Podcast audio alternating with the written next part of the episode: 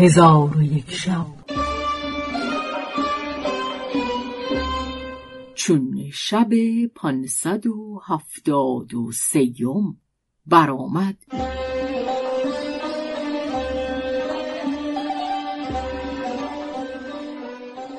گفت ای ملک جوانبخت چون امیر موسا در لوح سیومین نوشته یافت که ای پسر آدم تو به دوستی دنیا فریفته ای و پروردگار خود را فراموش کرده ای هر روز از عمر تو روزی میگذرد و تو از جهل خود به آن خشنودی.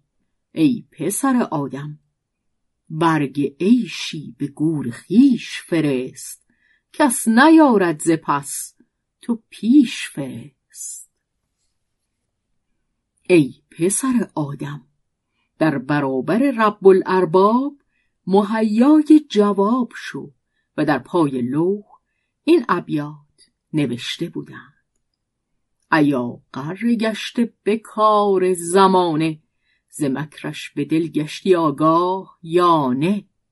زمانه بسی پند دادت ولیکن تو در می نیابی زبان زمانه. نگفته است کین خانه بود مر فلان را؟ به میراث ماند از فلان فلانه. چو خانه بماند و برفتند ایشان نخواهی تو ماندن همی جاودانه. پس امیر موسا سخت بگریست و به لوح چارمین نزدیک شد.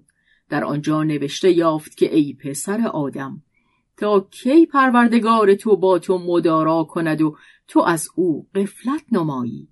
ای پسر آدم بدان که مرگ در انتظار تو ایستاده و پای بر دوش تو نهاده. هیچ صبح و شامی نیست که عجل پیش تو نیاید و تو را یادآوری ننماید. از ناگهان رسیدن او بر حذر باش و لقای او را مهیا شو. سخنان من بنیوش که دنیا را ثباتی نیست و او مانند خانه انکبوت هست و در پای لوح این ابیات نوشته بودند.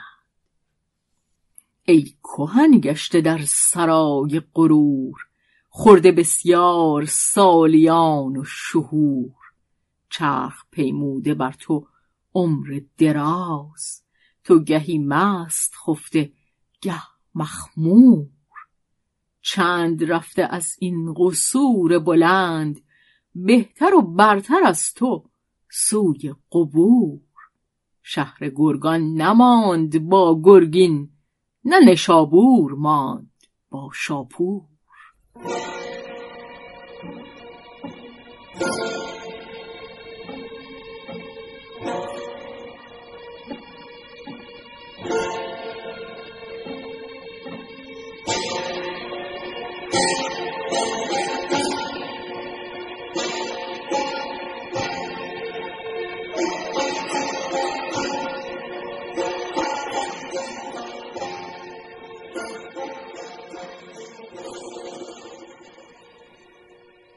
امیر موسا بگریست و همه اینها را بنگاشت و از فراز کوه به زیر آمد.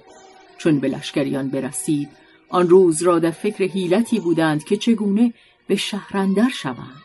امیر موسا به طالب ابن سهل گفت چگونه به شهرندر شویم که عجایب او را نظاره کنیم؟ شاید در آنجا چیزی باشد که به او به خلیفه تقرب جویی طالب ابن سهل گفت ایوه الامیر. نردبانی ساخته به حصار شهر فراز شویم. شاید از درون شهر راهی به دروازه توانیم یافت. امیر موسا گفت مرا نیز همین خیال به خاطر میگذشت و این رأی صواب است. آنگاه نجاران و حدادان خواسته امر کرد که از چوب نردبانی ساخته با میخهای آهنین استوار کنند. استادان یک ماه نشسته نردبانی ساختند. آنگاه مردان توانا جمع آمده نردبان را بلند کرده به دیوار حصار بگذاشتند.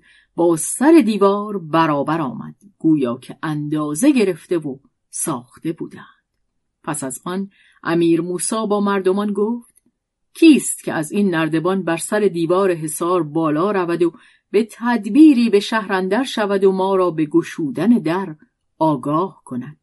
یکی از ایشان گفت ایوه الامیر من از نردبان بالا روم و به شهرندر شده دروازه شهر بگشایم.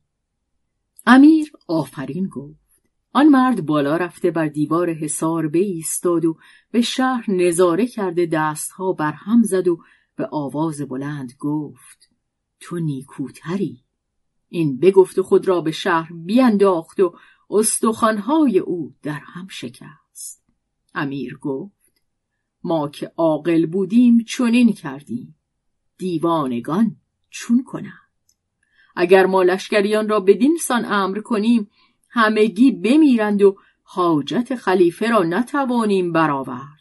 برخیزید تا از این مکان کوچ کنیم. که ما را بدین شهر حاجتی نیست.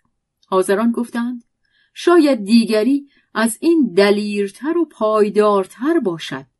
انگاه یکی دیگر فراز رفته چونان کرد که مرد نخستین کرده بود.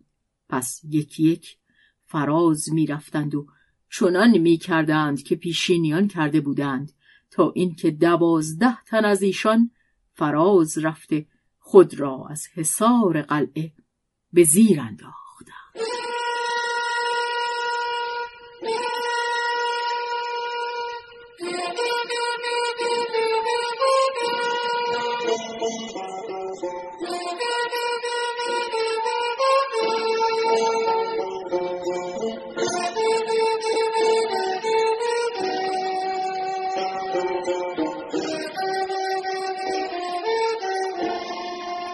آنگاه شیخ عبدالسمد گفت جز من کسی شایسته این کار نیست که تجربت آموختگان مانند بی تجربگان نباشند.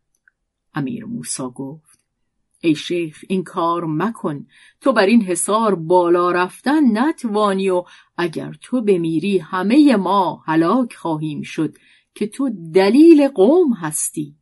شیخ عبدالسمد برخواسته دامن به میان زد و گفت بسم الله الرحمن الرحیم.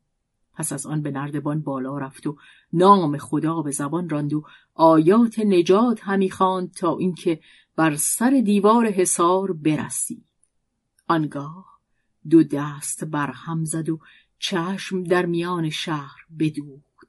لشکریان همگی به یک بار بانگ بر وی زدند و گفتند ایوه شیخ خود را مینداز و چون این کار مکن که اگر تو خیشتن بیاندازی ما هلاک خواهیم شد. پس از آن شیخ بسیار بخندید و دیرگاهی بنشست. نام خدا همی برد و آیات نجات همی خواند تا اینکه برخواسته به آواز بلند ندا در داد که ایوه الامیر. شما را باکی نیست که خدای تعالی کید شیطان را به برکت نامهای خدا از من باز داشت.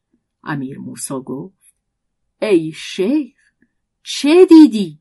شیخ گفت چون بر سر حصار برسیدم دوازده تن کنیزکان ماهروی دیدم.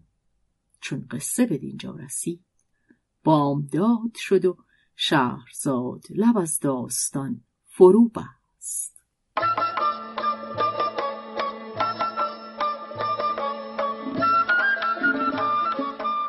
قصه گو شهرزاد فتوهی. تنظیم مجتبا میرسمی